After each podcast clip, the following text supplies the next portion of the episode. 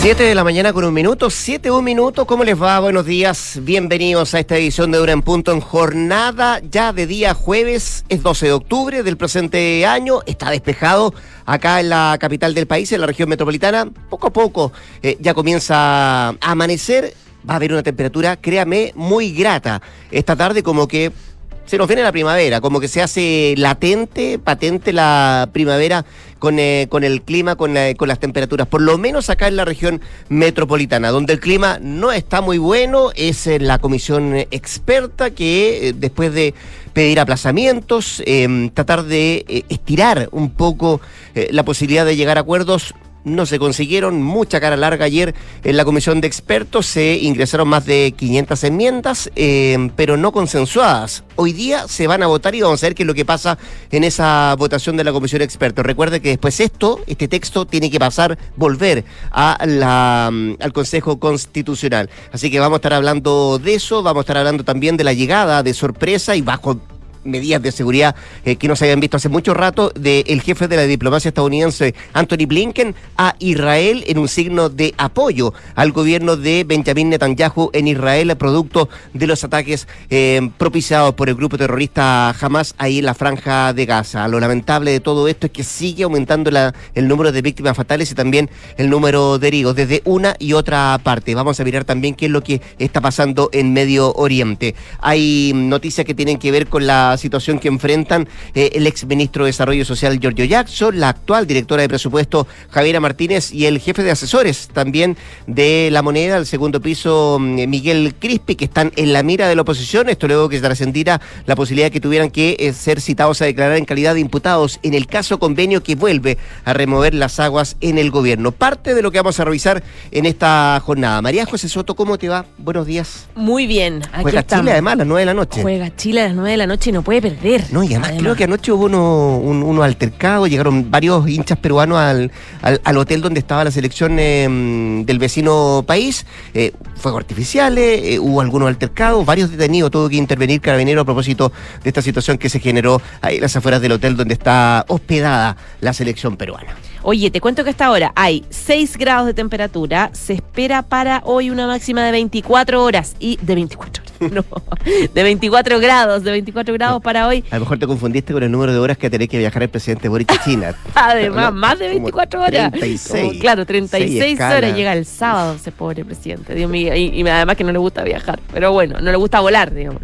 Eh, te decía 24, grados, eh, 24 grados hoy y para los próximos días, mañana viernes, por ejemplo, 27 grados. El sábado 27 grados también, eh, según la dirección meteorológica, así que ser calor ya primaveral tirando para, para verano para los próximos días. Mientras que en Valparaíso, donde nos escuchan en la 104.1, 18 grados es el pronóstico para esta jornada. Usted sabe que siempre sumamos voces en este programa. Viene Nicolás Vergara en un rato más junto a nuestros infiltrados. Hoy día estará con nosotros Gloria Faúndes, que nos viene a contar por qué Miguel Crispi, el jefe de asesores del segundo piso de la moneda, está en la mira. Y también estaremos con Leslie Ayala, que nos viene a contar detalles de la formalización del ex ministro de Justicia Felipe Bulnes, que tiempo atrás estuvo ahí metido en un altercado, en una agresión en un restaurante. Eh, de eso en un rato más con nuestros infiltrados. Ahora, cuando son las 7.5, 7 de la mañana con 5 minutos, le contamos nuestros titulares.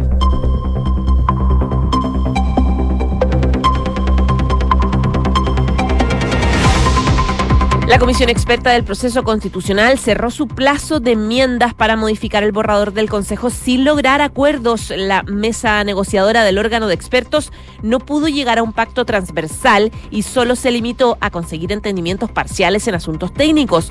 Hoy comienzan a votar las cerca de 500 enmiendas.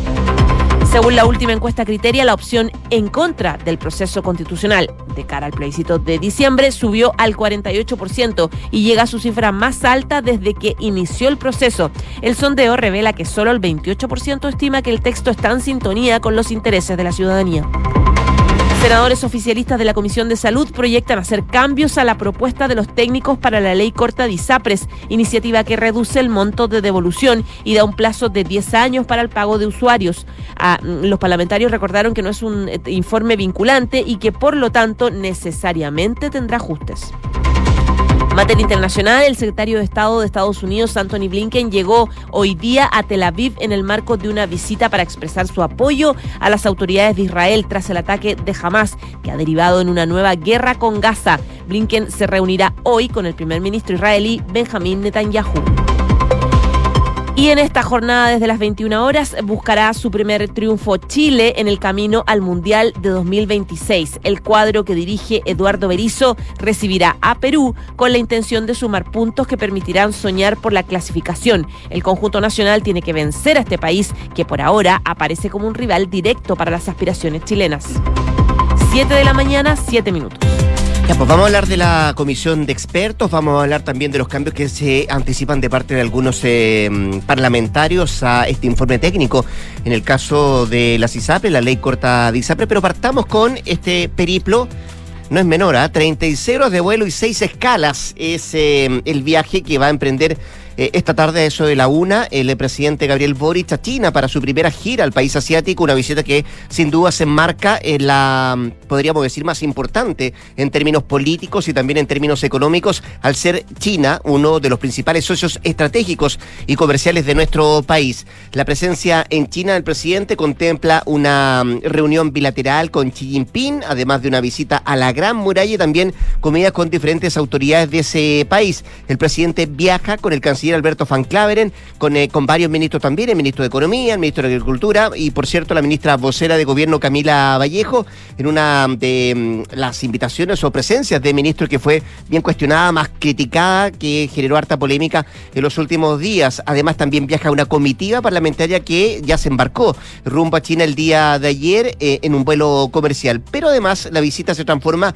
eh, podríamos decir, también en un desafío no menor si se quiere evitar, por ejemplo, abrir un flanco respecto al tema de los derechos humanos. Y es que todavía, usted recordará, resuenan aquellas declaraciones del mandatario del presidente Boric el pasado mes de septiembre cuando en una entrevista con el eh, Washington Post manifestó que lo que podemos exigir a todos es el respeto del derecho internacional y los derechos humanos. Esto se aplica a todos los países del mundo, incluida China, fue lo que dijo en aquella oportunidad. Eso fue el 25 de septiembre, lo que, por cierto, generó una especie de malestar del embajador de China en Chile, eh, quien eh, durante una bilateral con el canciller Van Claveren y también en un encuentro con parlamentarios eh, transmitió que era importante cuidar el tono con el que las autoridades se refieren a temas relacionados a los derechos humanos. Bueno, en este escenario, el presidente ya tiene definida su agenda de actividades para su visita a esa zona, la que también contempla, por ejemplo, un paseo por la ciudad de Beijing. El itinerario fue compartido por el canciller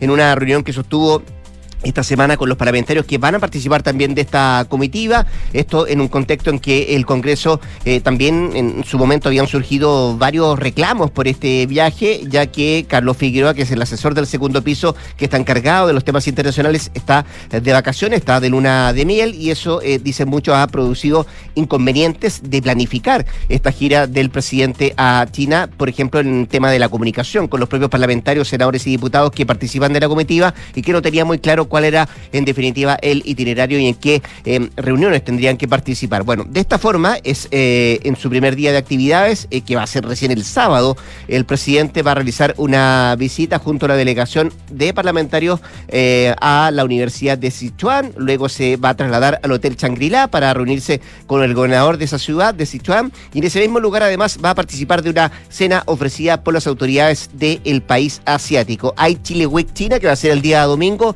son parte de las primeras actividades que debe tener el presidente Gabriel Boric cuando llegue a China, insistimos, después de 36 horas de vuelo, después de seis escalas, recién en la madrugada del día sábado para nosotros, a eso del mediodía, una de la tarde em, del país asiático, pendiente entonces de lo que va a significar esta visita y la reunión con Xi Jinping, digo, del presidente Gabriel Boric, insisto, que se transforma en una visita bien importante desde el punto de vista de lo estratégico, desde el punto de vista comercial y político crítico que ha significado el país asiático para nosotros. Y con una comitiva bien importante de varios ministros, además, muchos pues, ministros sectorial, claro, que van y van a estar participando en distintas reuniones con sus homólogos.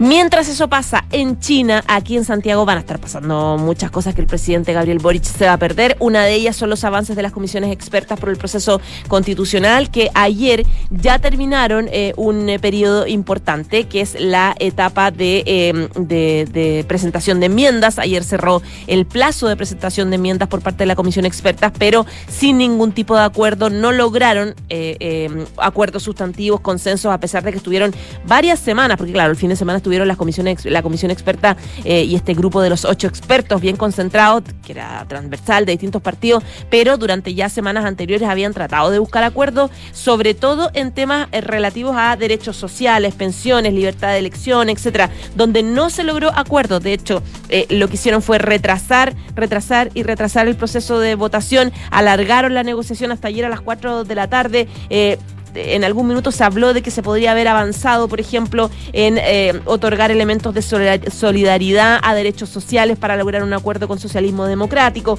o empezaron también a debatir el tema del derecho a la vida, esto de quién está por nacer o qué está por nacer. Recordemos que republicanos dejaron el quién está por nacer y el debate del socialismo democrático es esto abre a que se después se, eh, se pueda caer a través de, una propuesta legislativa eh, el tema de la ley de de despenalización del aborto en tres causales. Bueno, no se logró, no se dieron las partes. De hecho, había un reclamo, por ejemplo, de amarillo, de demócratas que decían eh, la izquierda fue testaruda porque solo querían ir en bloque, porque el socialismo democrático no quiso ir con el partido, no quiso dividirse del Partido Comunista y del Frente Amplio para lograr un acuerdo con Chile Vamos. Eh, por otro lado, también se criticaba a la derecha por no ceder algunos temas valóricos. Bueno, no se logró, como decías tú, caras largas ayer ya en el fin del plazo. Hoy día empieza el proceso de votación de esas más de 500 enmiendas que se presentaron por parte de los expertos sin acuerdos. Y sin acuerdos significa que muchas de esas enmiendas son iguales, son enmiendas espejo eh, y que son tienen prácticamente el mismo contenido, pero como no la hicieron en grupos conjuntos,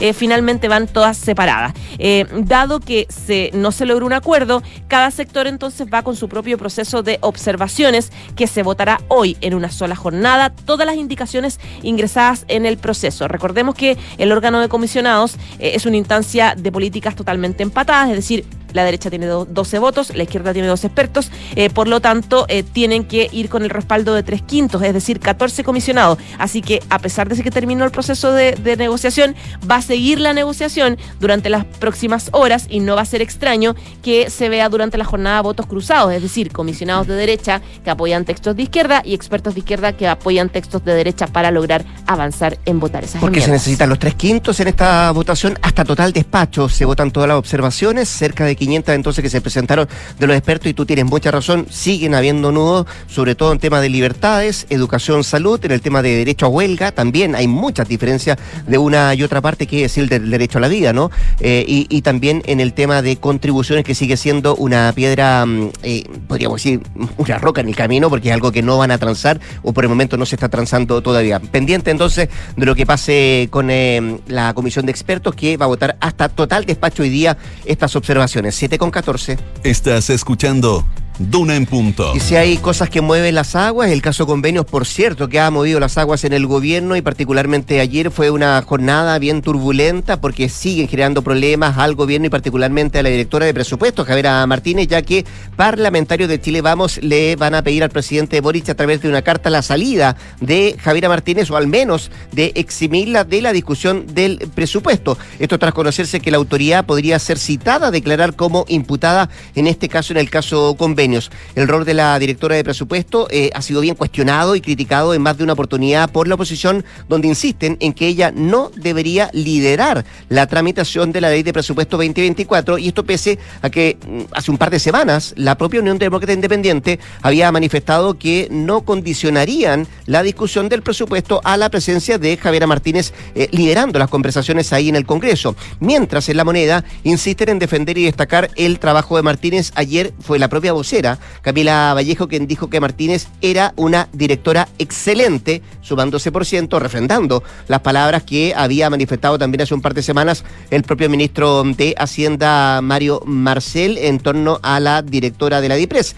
En la carta de los diputados de Chile Vamos, ellos manifiestan lo inoportuno de tener como interlocutora a quien como oposición estiman tenía un grado de responsabilidad en la creación de condiciones que permitieron un uso irregular de cuantiosos recursos públicos, todo eso derivado del caso Democracia Viva, que Viva digo que es la primera, eh, es eh, la punta del iceberg respecto a todo el tema eh, transferencias y caso convenios. Bueno, lo anterior también se suma a una información que ayer se conoció y que daba cuenta de la comparecencia de Martínez ante el Ministerio Público en calidad de imputada por este caso. Sin embargo, fue la propia directora la que descartó haber sido citada por la Fiscalía de Antofagasta y ella evitó referirse también a la carta que va enviar diputados de Chile Vamos al presidente pidiéndole que la saque del cargo. Eso respecto a Martínez, a Javiera Martínez, directora de presupuesto. Eh, lo otro también que complica es la situación del eh, jefe de asesores del segundo piso de la moneda, eh, Miguel Crispi, que había sido citado también a la comisión investigadora que está llevando el caso convenio, investiga, comisión investigadora que lidera el diputado mm, de RN y que se había ausentado ya de una primera presencia, había presentado algunas mm, algunos argumentos, Crispi para no presentarse, una segunda comparecencia donde tampoco entiendo se va a presentar Miguel Crispi y ahí surgen entonces todos los cuestionamientos y eh, se dice que incluso se va a llegar hasta la Contraloría eh, para de alguna manera eh, permitir que responda al menos el cuestionario el jefe de asesores del segundo piso, todos ellos, incluido el ex ministro de Desarrollo Social Giorgio Jackson, vinculados de alguna u otra manera y que mm, genera ruido el caso convenios particularmente para estos tres, una ex autoridad, dos vigentes y también toda la investigación que se lleva en este proceso. Dicho sea de paso, se declaró eh, el secreto de la investigación del caso que está ligado a lo que pasó en Antofagasta. 7 con 17. Escuchas, Duna en punto. Y ayer en el Congreso hubo harto trabajo en eh, las dos sedes legislativas. En el Senado, la Comisión de Salud estuvo analizando la ley corta DISAPRE. Recordemos que el día martes los técnicos que estuvieron trabajando en esta comisión experta que estuvo trabajando en la elaboración del diseño de esta ley para la aplicación del fallo de la Suprema estimaron, eh, entregaron su informe y estimaron una devolución eh, por 451 em, millones de dólares y cuatro medidas para amortiguar la baja de ingresos, una devolución a los usuarios eh, con un plazo de 10 años, etcétera, etcétera. Algo que poco a poco pasaron las horas, empezaron a analizar varios sectores que consideraron que era una buena iniciativa y que finalmente iba a ser viable la eh, existencia de las ISAPRES. Eh, las mismas ISAPRES dijeron, creo que podemos con, podríamos con algo así, aunque pedimos celeridad en su aplicación. bueno, eso fue las primeras visiones respecto de, esta, de este texto de los expertos respecto de la ley corta y ayer ya formalmente la analizaron los senadores de la Comisión de Salud, donde ellos aclararon lo primero, es que antes de que esto se convierta en indicación lo van a analizar y probablemente van a hacer varios cambios a esta propuesta de los técnicos. De hecho, el presidente del, de la comisión, que es Juan Luis Castro, decía que si bien aún se está evaluando el tema de las indicaciones, eh, estas, recordemos, decía él, este informe no es vinculante, necesariamente tiene que tener algunos ajustes y los ajustes van a ir, y aquí aclaraba el senador Juan Ignacio Latorre de RD, en estudiar, por ejemplo, el modo en que se calculó el monto de la devolución, que es bastante menor al que había hecho originalmente la superintendencia. Y además decía el senador Latorre que habría que conversar el plazo de eh, devolución, porque la propuesta es a 10 años y algunos parlamentarios como a la Torre le parece demasiado tiempo. Por lo tanto, eh, si bien técnicamente tiene respaldos de los expertos, políticamente no va a ser tan fácil la elaboración de indicaciones. Sobre ese tema, uno de los principales que trabajaron en este texto eh, de parte de los expertos, que el exministro de Salud Emilio Santelice, ayer conversábamos con él en nada personal y él decía, bueno, nosotros lo que hicimos en este trabajo, en esta presentación de este proyecto, fue tratar de hacer algo que hiciera viable el sistema. Él recordaba que estamos en la situación más crítica del sistema de salud en los últimos 30 años y hacer esta ley corta de parte del Ejecutivo Es ver cómo salvaguardar la situación cumpliendo el fallo. Por lo tanto, defendía un poco el monto, los plazos y todo para poder hacer viable la situación, más que la exigencia específica a las ISAPRES. Así que parte el debate sobre los cambios que podría haber en este documento. Porque no fueron poco lo que dijeron y anticiparon que, dada la situación de la fallo en la Corte Suprema, esto generaría un blackout en todo el sistema de salud. Bueno, para eso apunta este informe de la Comisión Técnica que eh, tú tienes razón tiene que ver una parte política ahora, eh, las observaciones que haga tanto el gobierno como también los propios parlamentarios. 7 con 21. Estás en Duna en Punto. Tres cosas muy cortas de lo que está pasando en Medio Oriente. Eh, tú lo adelantabas más temprano en el antes que nada. Llegó a Israel el jefe de la diplomacia estadounidense Anthony Blinken bajo fuertes medidas de seguridad en una visita que es eh, concebida como un signo de apoyo para Benjamin Netanyahu, el primer ministro israelí, en medio de la ofensiva contra los terroristas del grupo Hamas. Lo segundo es que lamentablemente se informa del aumento que asciende a 1.300 el número de muertos en Israel por el ataque de Hamas, mientras que del el lado de Palestina se habla de 1.200 víctimas Em, fatales solo ahí en la franja de Gaza. Y a propósito de la franja de Gaza, se ha conocido una información de último minuto que tiene que ver de parte de un ministro relí que ha dicho que no va a haber electricidad, no va a haber agua, ni tampoco combustible para Gaza hasta que los rehenes sean liberados por el grupo Hamas. Está tensa, eh, compleja, difícil y preocupante la situación hoy por hoy en Medio Oriente. 7 con 22. En Duna en Punto le tomamos el pulso a la economía. Y hasta ahora revisamos los principales indicadores económicos. En la unidad de fomento, el OF, se cotizan 36.232,83 pesos. El dólar observado, 924,81.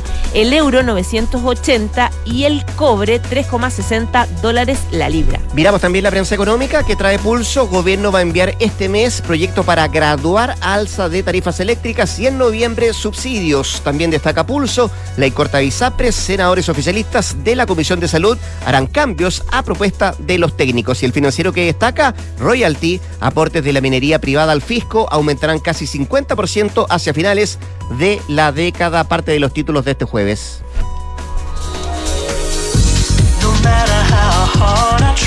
Rodrigo Álvarez, quiero hacerte una pregunta. ¿Sobre Cher? No. ¿sobre qué? Sobre si alguna vez viviste un romance 40-20. Nunca. Nunca. No. Ya, yo tampoco, fíjate, mayor, pero no, no, tanto. No me atrevería. Bueno, esta historia es harto más gozada que esa famosa diferencia de edad 40-20. Cher compartió detalles sobre su romance con Alexander y a Edwards. Durante una entrevista que hizo en People, la icónica cantante que tiene 77 años habló efusivamente sobre su romance con el ejecutivo musical de 37 años, es decir, 40 años de diferencia. Harto, la verdad se cae ella. Al abordar el hecho de que su relación ha estado generando titulares en los últimos meses, la artista dijo que no estaba sorprendida. Alexander dijo, tiene dientes de diamante, tatuajes, pelo blanco, es mucho más joven, es un hombre hermoso, decía Cher. Además, creo que es divertido interesarse en la vida amorosa de otra persona. El dúo se conoció hace un año durante 15 minutos en la Semana de la Moda de París, suficiente tiempo para enamorarse, cuando un amigo en común le dio el número eh, de Alexander a Cher. No pensé que me enamoraría de un hombre muy mucho más joven y definitivamente lo hice perdidamente. Nunca pensé que me enamoraría por mensaje de texto y también pasó. Todo lo que decía que no haría, lo estoy haciendo. Estás feliz. ¿70 y cuánto tiene? 77 años Mira y él tiene 37 años. Harta diferencia. Pero sa- sabes que se ve linda la pareja, lo ¿Sí? googleé. Búsquenlo. Lo voy a buscar. ¿ah? Ya, pues nos vamos a la pausa comercial. La José Soto vuelve a las 8 de la mañana para actualizarnos las informaciones. Y antes de la pausa, escuche bien. Di hola a trabajar en el lugar donde todo se conecta. Equipos, ideas, espacios, experiencias, cafés y nuevos caminos. Dile hola al Hub. Office Hub Costanera. Y en la Finis forman en la excelencia, en la Facultad de Medicina integraron una nueva alianza con Clínica Las Condes, más de 40 campos clínicos y un centro de investigación avanzada en nutrición. Universidad Finesterre, admisión 2024. Salfarren cree que detrás de cada volante hay algo mucho más valioso que un vehículo, ya que hay más de 20.000 historias de personas como tú que decidieron ir por aquello que los inspira. Salfa Rent, más de 20.000 historias en movimiento. Y porque tu tranquilidad y la de toda tu familia son lo más importante, ahora el seguro Atenciones Alto Costo de la Clínica Santa María y Help Seguros se puede complementar con cobertura ambulatoria y o de accidentes. Conoce más detalles en clínicasantamaría.cl 725. Vamos rápidamente a la pausa todavía. Todavía nos queda mucho más que revisar acá en Dura en Punto.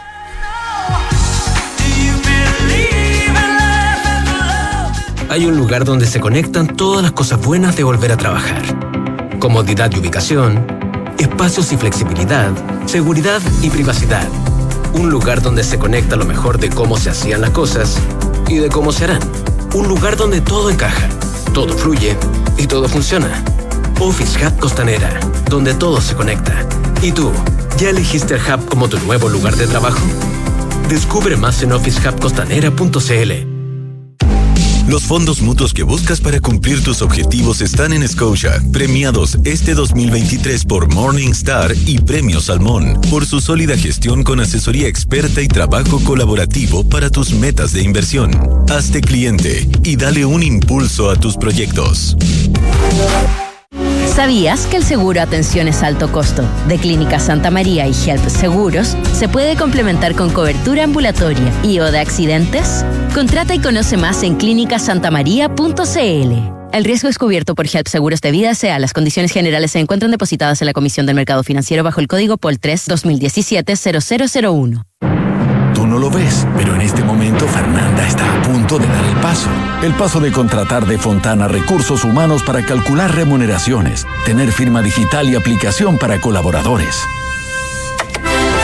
Felicitaciones Fernanda, diste el paso. Y tú también puedes con Defontana Recursos Humanos, el software para gestión de personas. Contrátalo hoy en defontana.com. Defontana, pensemos digital. Abrimos las puertas al evento digital más grande de la industria inmobiliaria, Wiki Inmobiliario 2023. Del 16 al 22 de octubre, entra a wikimobiliario.cl y descubre las mejores oportunidades de proyectos y financiamiento hipotecario en Santiago y regiones, en blanco, en verde y con entrega inmediata. Compra o invierte en un solo portal, en una sola semana. Entra ya a wikimobiliario.cl, la oportunidad más grande. Así de rápido funciona el retiro y devolución de tu auto en Salfa Rent. Olvídate de las esperas, realizando tu check-in y devolución online en pocos clics, ganando tiempo para hacer lo que más te gusta.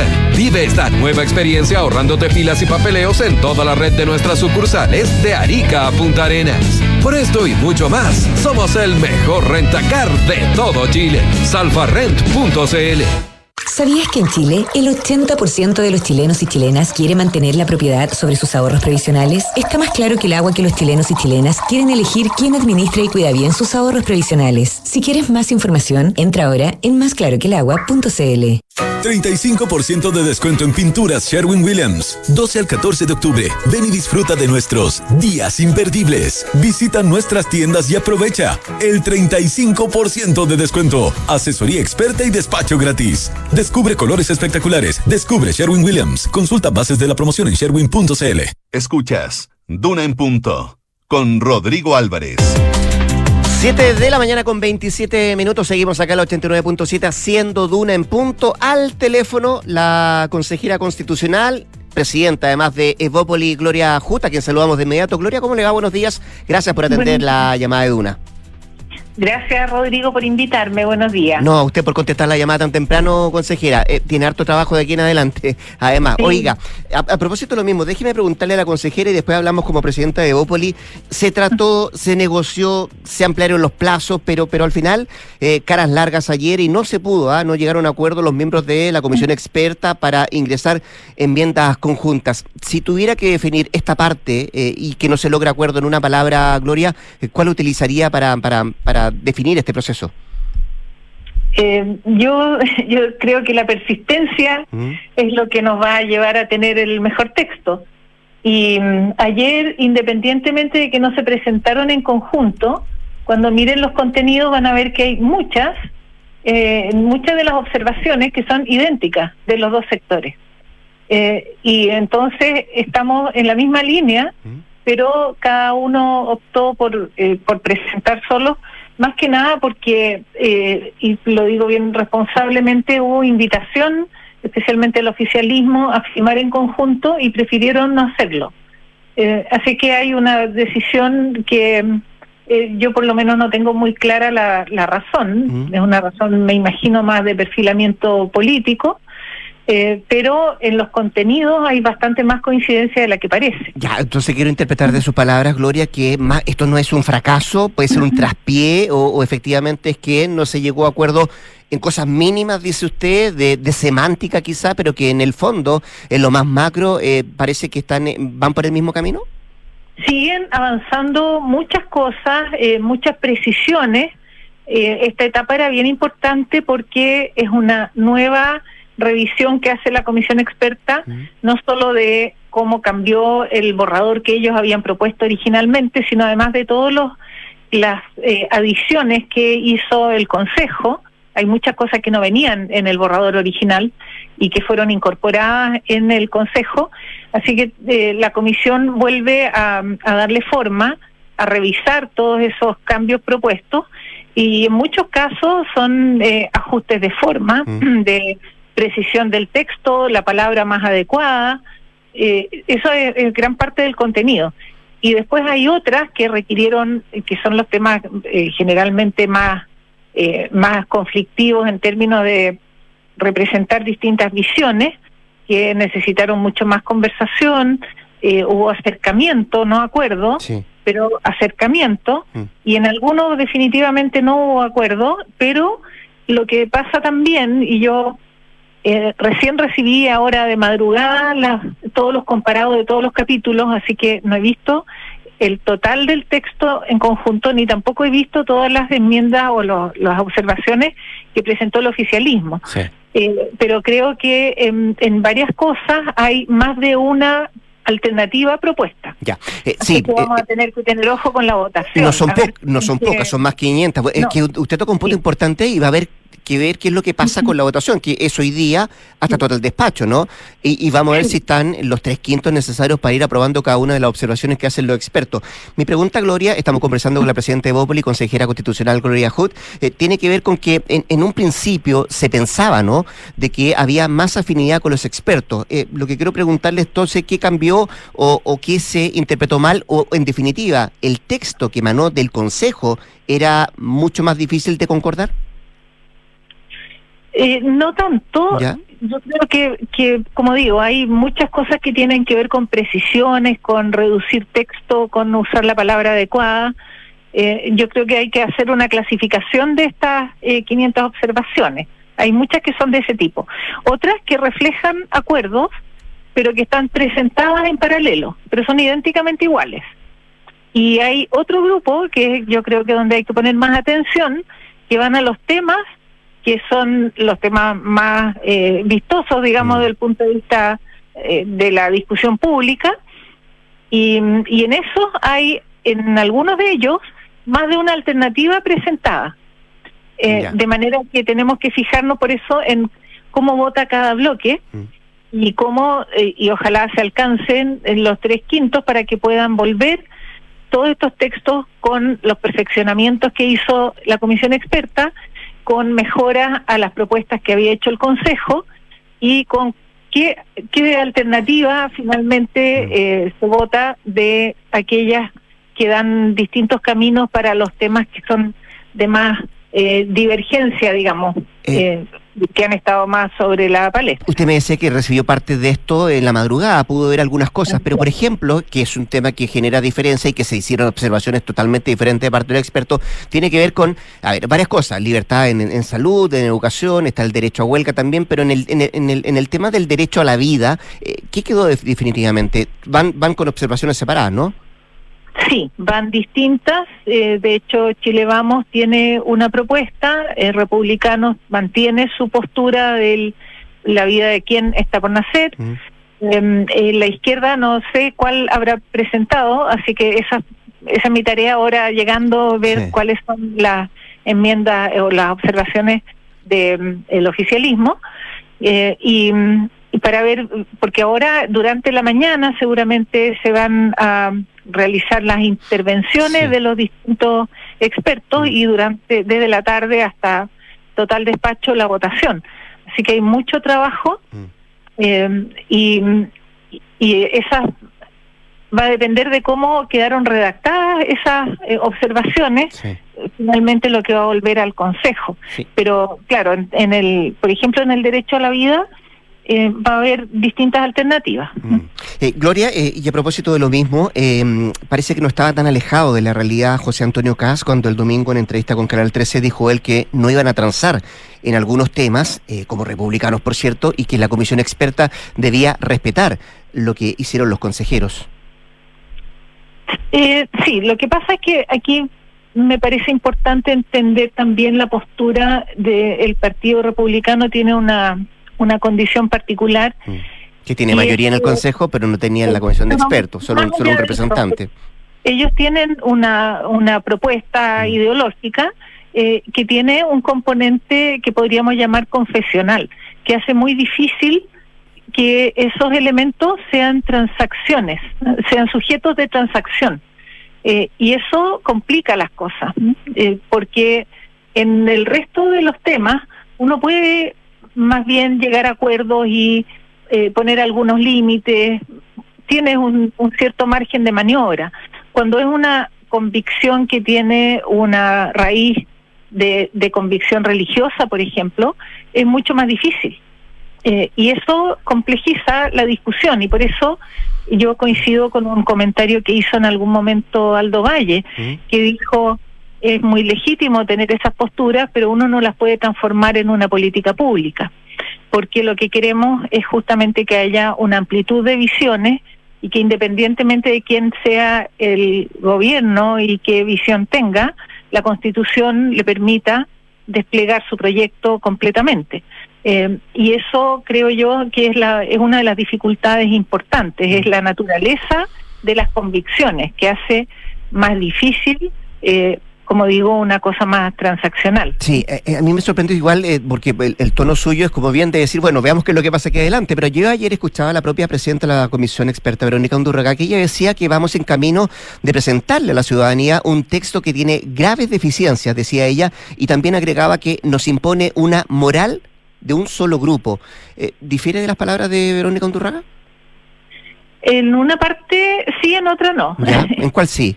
Creo que sí está el componente moral, mm. eh, por lo mismo que acabo de decir, porque hay una convicción que, que va más allá de la declaración de principios de un partido o de los objetivos. Eh, y que hace muy difícil esa conversación. en el resto yo creo que el texto avanza a una propuesta bien innovadora, muy llena de beneficios. Eh, hay innovación nunca vista en participación ciudadana, por ejemplo, en eh, modernización del Estado, en los equilibrios en el sistema político para facilitar la gobernabilidad. El gobierno que venga va a tener un escenario mucho mejor para hacer acuerdos, para poder eh, desplegar sus programas. hay un cambio gigante en el sistema de justicia monumental, realmente importante, eh, y así, en descentralización. Entonces, yo entiendo que hay temas que se han tomado la agenda, más bien porque son los que llaman la atención, donde no hay eh, un avance sustantivo en acuerdo, y me parece que es importante seguir tratando. ¿A usted, ¿a usted le consta, Gloria, que... Eh, sí. Importante y en eso hay acuerdo. Eh, ¿A usted le consta que en el trabajo de los expertos se trabajó con, de manera conjunta con el experto republicano Frontaura? Que se firmaron con, eh, eh, observaciones eh, en conjunto, de que hubo, que hubo, digo, la posibilidad de tratar de conseguir acuerdos. ¿Se firmaron observaciones conjuntas, pero no se pudo? Sí, el trabajo de los expertos en general funcionó muy bien, con mucha armonía, tal como ha sido todo este proceso. Yo creo que una cosa que es valiosa es que el tono y el nivel de la discusión ha sido muy eh, muy bueno, muy mm. muy favorable, independientemente de que uno tenga discrepancias en las posturas. Eh, uno puede eh, presentar sus argumentos y todos lo, hemos hecho con mucha pasión. Además, cada uno tiene convicciones. Pero con mucho respeto y con mucha altura. Y yo creo que eso ha predominado en todo el proceso y también aquí en, en la comisión experta, independientemente de que lamentablemente después no fue posible firmar cosas en conjunto. En algunas cosas sí, dentro del, de la derecha eh, hay eh, cosas presentadas en conjunto, mm en otras no. Van a ver que hay cosas que son bien importantes en que Chile Vamos va distinto. Por supuesto, vamos a ver qué pasó hoy día en las votaciones. La última, y ahora le pregunto a la presidenta de Bópoli, Gloria Hood. Oiga, eh, ¿su partido va a apoyar la carta eh, que están eh, enviando algunos diputados de Chile Vamos para pedir la salida de la directora de presupuesto, Javiera Martínez? tengo que verlo con el jefe de bancada, que va a China ahora, Francisco Undurraga eh, eh, qué, postura vamos a tener, pero yo misma eh, he comentado que lamentable, era lamentable que eh, sin haber resuelto el caso convenio, la directora de presupuesto sea la que está a cargo de la discusión presupuestaria que viene particularmente compleja este año. Mm. Porque eso es un ruido paralelo importante que puede afectar su dedicación. ¿Para usted inconducente que ella lidere las tratativas del presupuesto 2024? Sería más, creo yo, más, más prudente que fuera alguien que pudiera dedicarse completamente a este tema y que no tuviera eh, una, un, un tema en paralelo no resuelto de la magnitud del caso convenio. Aquí no estamos hablando de una, una situación administrativa menor o algo que esté en curso de resolverse con una investigación interna y que uno entiende que esa, ese tipo de situaciones necesitan, por ejemplo, un sumario y, terminan eh, ordenándose las cosas sin mayores dificultades. Pero aquí tenemos problemas serios de, eh, de posibles delitos que no están resueltos. Todavía hay casos abiertos en 16, en, en, si no me equivoco, en 11 regiones. Mm. Entonces, no es una cosa pequeña, eh, y es algo que puede generar una alteración en la disponibilidad de tiempo de ella eh, durante la tramitación presupuestaria, que hay una cosa operacional, además práctica. que lo hace inconveniente.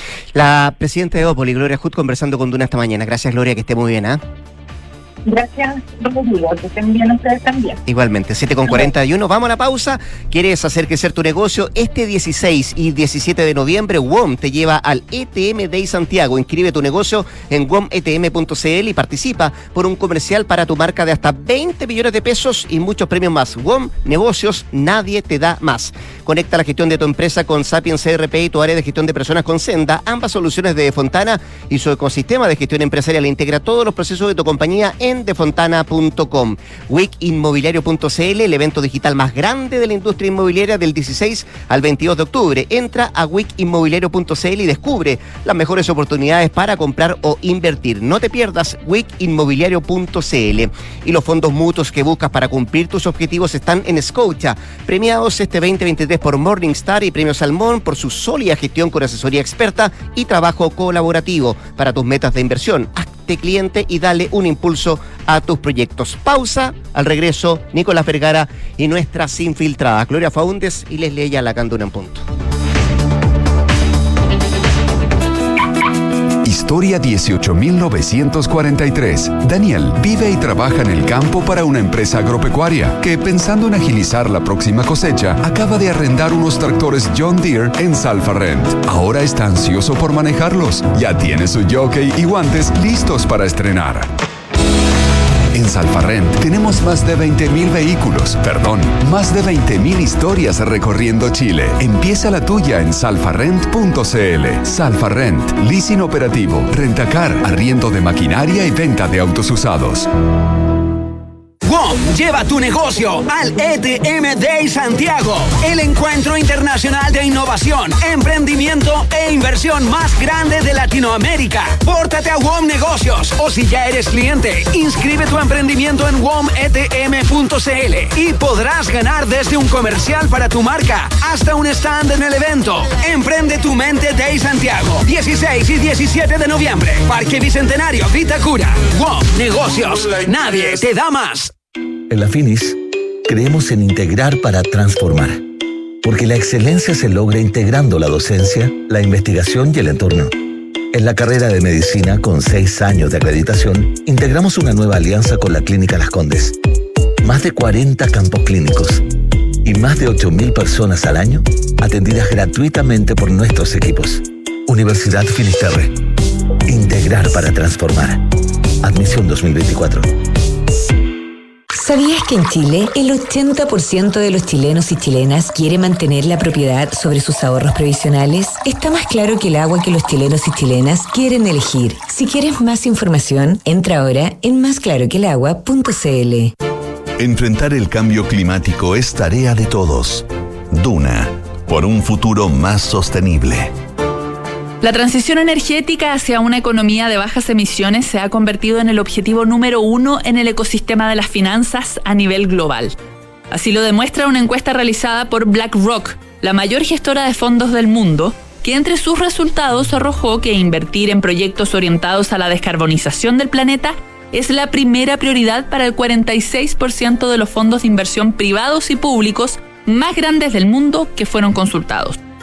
Junto con esto, el informe indica que 6 de cada 10 fondos piensa en incrementar su exposición a la inversión verde durante los próximos tres años, privilegiando un enfoque integral y de sostenibilidad de los proyectos a los que destinan sus transacciones. Acciona, expertos en el desarrollo de infraestructuras para descarbonizar el planeta. Escuchas Duna en punto. Duna 89.7.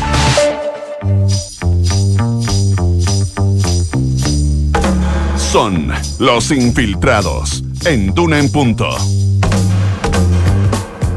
7 de la mañana con 45 minutos. Llegó el momento de nuestras infiltradas también. eh, de saludar a Nicolás Vergara.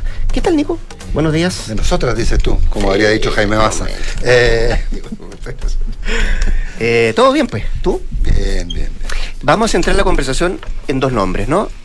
El ex ministro Felipe Bulnes y en el jefe de asesores del segundo piso de la moneda, Miguel Crispi. Hoy Así día. es, muy buenos Partamos días. por eh, Crispi, Gloria. Partamos por Miguel Leslie Crispi. Ayala, nuestra infiltrada. ¿Cómo les va? ¿Es funcionario público o no es funcionario público? Buen día.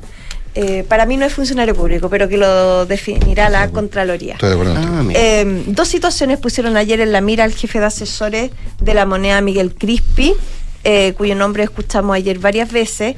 Uno, la supuesta citación ante el Ministerio Público por el, ca- en el marco del caso convenios. ¿Por qué supuesto? Eh, porque no es efectiva. No Ah, se ha no. producido ninguna citación Perfecto. desde el Ministerio Público. Ni tampoco se ha descartado. No, No. no, nada, se es- descarta nunca. po. no, no, no, es que déjame aclarar este punto porque secreto, es muy importante y además en- eh, está generando eh, sobre esto un tema político, sobre Total, todo una claro. embestida sobre la directora de presupuesto, que la verdad, hasta este minuto, eh, parece que no tiene mucho cimiento, porque efectivamente Miguel Crispi, el jefe de asesores de la moneda, Javiera Martínez y también Giorgio Jackson, están en calidad de querellados por el Partido Republicano, corrígemeles, en el marco del caso convenio.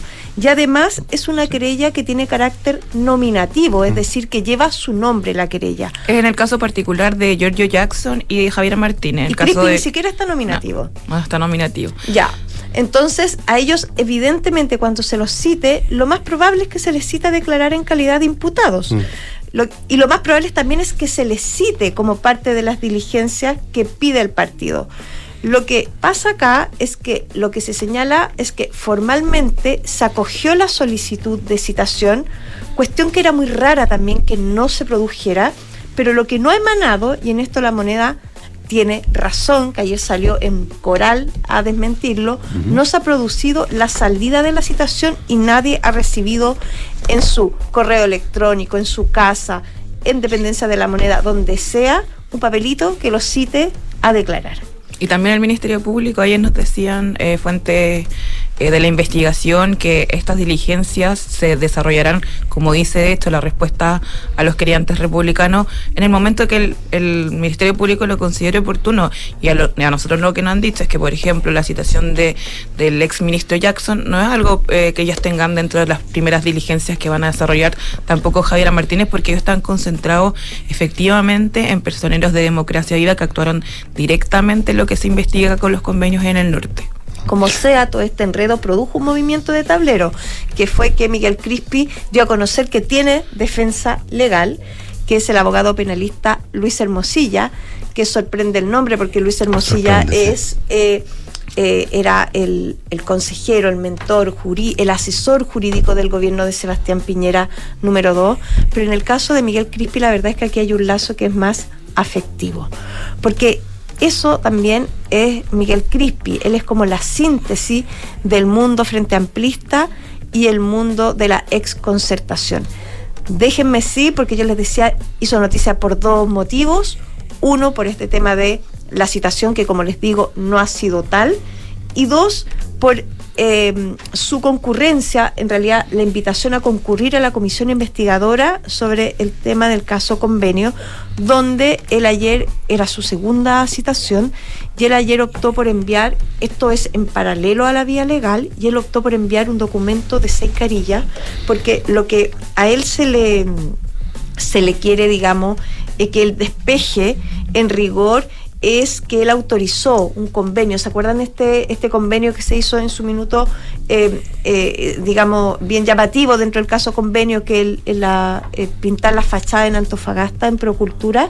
Él autoriza como subder en ese minuto, como que da el visto bueno para que esta fundación sea contratada. ¿Qué hace él en rigor en sus seis carillas? Plantea paso a paso cómo fue adjudicando esta, esta como él le da el vamos, digamos, a, la concurrencia de esta fundación, eh, señalando eh, básicamente que cumplía con todos los requisitos para hacerlo. Esto es un sistema de puntuación. Eh, tú tienes que ir cumpliendo ciertos antecedentes, mandando tantos puntos, tantos puntos, tantos puntos, y según él, en esa inspección que evidentemente no creo que haga él personalmente, sino que la hace un equipo, mm, eh, eh, eh, tenía una excelente, digamos, puntuación. Y por eso el del Vamos, e incluso dice después que le piden ampliar fondos para este proyecto y él dice que no. El tema es que como estas cosas exceden evidentemente lo meramente, en este caso que podría decir una comisión administradora político, pero también es parte de las em, eh, atribuciones que tiene la Cámara de Diputados de asistir o no asistir. Aquí también se ha generado todo un debate porque por ley los funcionarios públicos tienen que asistir a las comisiones investigadoras a dar cuenta eh, de su responsabilidad en ciertos casos. La moneda en este caso ha defendido que Miguel Crispi, su jefe de asesores, no es un funcionario público, por lo tanto no tiene este deber de asistir y por lo tanto eso es lo que eh, argumentan para que él más bien envíe sus descargos por escrito y no se presente a la instancia.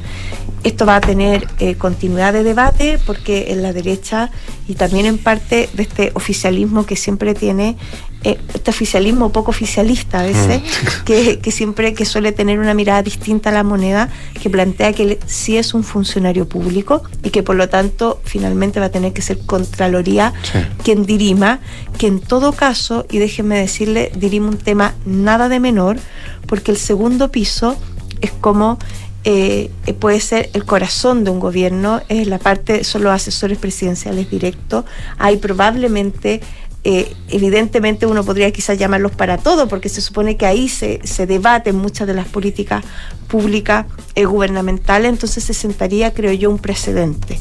Este tema también está de hecho, fíjate que plantean que la calidad del segundo piso, de que no estén a contra, eh, contratados, tiene que ver precisamente con este tema. Con evitarlo. De evitar ciertas Em, eh, obligaciones que tienen los funcionarios públicos para responder. Estaba buscando qué antecedente eh, había. hay un antecedente. En caso de, ser inquirido por organismos mm. como la Cámara de Diputados. hay un antecedente, estaba tratando de encontrarlo, pero no. Un antecedente. De, de, alguien del segundo piso que, eh, que finalmente acreditó su condición de no funcionario público. Estoy, en, algún, en algún recóndito espacio mi memoria está. yo diría que en Lagos, en la época Mobgate, por ahí. creo que hay algo. Creo que hay algo de eso y creo que, y me atrevería a decir que puede este pronunciamiento de la Contraloría. Pero. Ya que si ahí hemos estado en una discusión de puro humo. No estoy seguro. No citación ya el presidente de que no es funcionario público está claro, acuérdense que también incluso los parlamentarios cuando fue el primer caso de asignaciones cuando estuvo Maximiliano Garrazuri eh, los parlamentarios también debatían ante la fiscalía su calidad de funcionario público si ellos eran no funcionarios públicos eso finalmente se zanjó y si ellos tienen las obligaciones por ejemplo de denuncia de delito durante 24 horas por ser funcionarios públicos del, del, aparataje estatal. Pero, pero, yo diría que eso es distinto a, esto otro pero oye un, pequeño dato porque el, tema de la ley es muy importante pero un pequeño dato Ojo, el tema, la, la, ley lo entiende mucho mejor que yo, pero el tema de declarar como imputado, declarar como testigo, eh, de hecho, hay muchos abogados defensores que prefieren que la gente declare como imputado. Sí, para poder estar presente. Para poder estar presente y porque además nadie está obligado a autoincriminarse. Por lo tanto, pueden, omitir cosas, pueden negarse a responder y eso... Cosas que no lo pueden hacer en calidad de en testigo. en calidad de testigo. Claro, lo que pasa es que políticamente es más complejo. De todas maneras. Ahora, hasta ahora, y con esto cierro para que les pueda eh, explayarse en su tema, eh, hasta ahora Crispy es este eh, es como el, cinturón de oro respecto de si la moneda sabía Esa la razón política, claro. De el, caso el día que se enteraron del caso claro, que democracia había. Que finalmente la moneda es un tema de esto, porque lo hizo la moneda un tema de esto, mm. y acá podría haber, dicen, un flanco abierto. Quizás por eso es tan apetecida la concurrencia de Crispi. Miguel Crispi. ¿Qué es lo que dice Crispi? La única pregunta importante es esa. Me encantó el ¿Cuándo supo? Cinturón de oro. Cinturón de oro. Eh, Era cordón de oro. ah, ya. Qué bueno ¿Cordón sanitario? No, no, ese es otro. Ese otro. Leslie Yala, eh, el ex ministro de Justicia Felipe Bulnet, ¿en qué está metido? El abogado. También está en la calidad de imputado, pero esta vez la ah. Fiscalía ha determinado eh, formalizarlo mm. por un incidente que ocurrió el año pasado en enero o en enero de este año, ay, me perdí, estamos en 2023, en, en, enero del 2022, cuando él protagoniza en Zapallar, en un, bueno, en un restaurante que debe conocer bien el Nico, eh, que se llama César, eh, donde protagoniza eso, es, gratuito, eso, gratuito, eso es gratuito, eso es completamente gratuito. Pero si Nico va a Zapallar, pero yo, no conozco Zapallar. No, yo no conozco Zapallar. Yo también voy, pero no he ido al César. Yo voy a Papú. Bueno, yo tengo otros balnearios favoritos en, mi vida. Bueno, y esta, esta eh, situación judicial que afecta al ex, eh, al ex ministro Felipe Bulne y también a su cuñado, el hermano de la animadora Carola de Moraz, eh, Mario de Moraz, tiene que ver con este incidente. La fiscalía igual demoró en tomar una determinación, pero finalmente el fiscal em, eh, Carlos Cortés de, la Ligua decide eh, llevar adelante esta investigación por el delito de lesiones graves. ¿Y esto es por qué ocurre? Porque en este incidente, que es un incidente de larga data ya, eh, un poco para contextualizar acá el querellante que se llama... 13 de febrero de 2023. Ah, de este, este año, perdón. De 13 este de febrero de 2023. muchas gracias, Nicolás. Eh, en este incidente, en este restaurante, hay un protagonista que es finalmente quien interpone la denuncia y quien dice ser víctima de estas lesiones graves, en particular de la fractura de una de sus manos, que es el empresario Jonás Gómez. Y esta, este lío entre Felipe Wilney y Jonás Gómez data de hace mucho tiempo cuando Jonás Gómez quiebra con su familia, en particular con sus hermanos por su patrimonio y herencia, y sus hermanos contratan la asesoría de Felipe Bulnes para, eh, de cierta forma, eh, buscar una forma de conciliar perdón, esta herencia, entonces desde siempre fueron contradictores en estos juicios obviamente civiles que se llevaban a cabo por la fortuna de la familia eh, Gómez. Entonces desde ese entonces que había una animadversión, tanto así que Jonas Gómez en el pasado ya se había querellado en contra de Felipe Bulnes como abogado por eh, un delito que se llama administración desleal, acusándolo directamente de haberse quedado o apropiado de dinero que le pertenecía a él y también incluso a sus hermanos. Esa querella, sin embargo, no tuvo rumbo, fue activada porque eh, las partes, entendemos, llegaron a un acuerdo antes de que se pronunciara la justicia y ahora estos dos protagonistas, Jonás Gómez y Felipe Bulnes, se, vuelven a encontrar, uno como víctima y el otro como imputado en estas circunstancias, ya que la Fiscalía determinó que en esta riña que se produce en Zapallar, eh, finalmente el ex ministro es responsable de haber generado estas lesiones eh, grave Eh, sin embargo, su defensa, eh, que está representada por el penalista eh, Cristian Muga, ya anunció que les parece que la formalización de cargo era algo previsible, sobre todo porque acá había una querella y hay incluso imágenes del altercado, pero que ellos van a pedir el sobreseimiento del, del exministro Bulnes en el entendido que él habría sido provocado y acá hubo un accidente, más bien cuando Jonás Gómez se cae de, de desde un, entiendo, un piso eh, de un metro más o menos desde el, restaurante a propósito de este entrevero. ¿Cómo? ¿Estaba arriba de un piso y se cayó? No, no. Eh, el restaurante, entiendo, mm. Nico, ayúdame, eh, tenía como un metro de. Juro que no te puedo ayudar porque hace como 20 años que no ah, piso el zapato. Es de la terraza. Y, eso da a la playa, eso es claro. Y da a la playa. Iba persiguiendo a Bulnes y pisó mal. todo, esto pasa porque yo está, Felipe Bulnes con, con su cuñado estaban comiendo. Entonces pasa este empresario junto a un amigo Ignacio Pérez Walker, quien le dice, le presenta, saluda a Felipe Bulne y le dice, oye, te presento a Jonas Gómez. Y como que Felipe Bulne así como, yo no saludo a dice un chilenismo. Ah, y Jonas Gómez a su vez dice, no te preocupes que yo no tenía ahí con que me salude un bandido. Y esa palabra bandido provocó que supuestamente se vuelva la querella, Felipe Bulnes se agitara y de, de, cierta forma hubo una parte de encontrones que lo que la defensa de Felipe Bulnes va a establecer que a propósito de eso el empresario cae. No es porque haya sido golpeado directamente, sino que fue todo a través de un accidente y eso, bueno, es algo que vamos a conocer el próximo... qué edad tiene el empresario? ¿Qué edad? Sí, ¿qué edades eh... tienen los señores? ¿Te metí en un embrollo? ¿Pero tienen más o menos la misma edad? No, no, menos mayor. Eh, no, Jonás Gómez es mayor. yo entendía que era un señor grande. Jonás Gómez debe tener unos 70 años, yo calculo algo así, pero puedo estar equivocado. ¿eh? Y Felipe Bulnes es, joven, sí. Felipe Bulnes, eh, Felipe Bulnes es muy joven, sí. Es menor que yo, así que muy joven. Está muy joven.